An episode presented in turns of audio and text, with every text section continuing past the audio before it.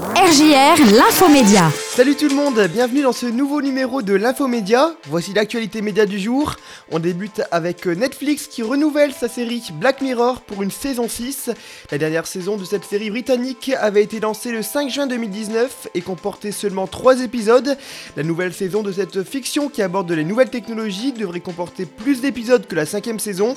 Selon le site Variety, les raisons de la longue durée entre ces deux saisons sont la pandémie et les difficultés qu'ont rencontrées Netflix et Banijé pour trouver un accord.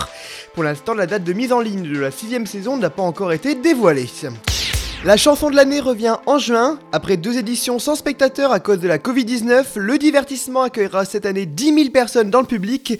Et d'après le Parisien, l'événement se déroulera cette année à la plage de Mourillon à Toulon. Il sera toujours présenté par Nikos Eliagas. Et parmi les artistes présents, on retrouvera Angèle, Juliette Hermanet ou encore Amir. L'émission sera enregistrée dans les conditions du direct début juin.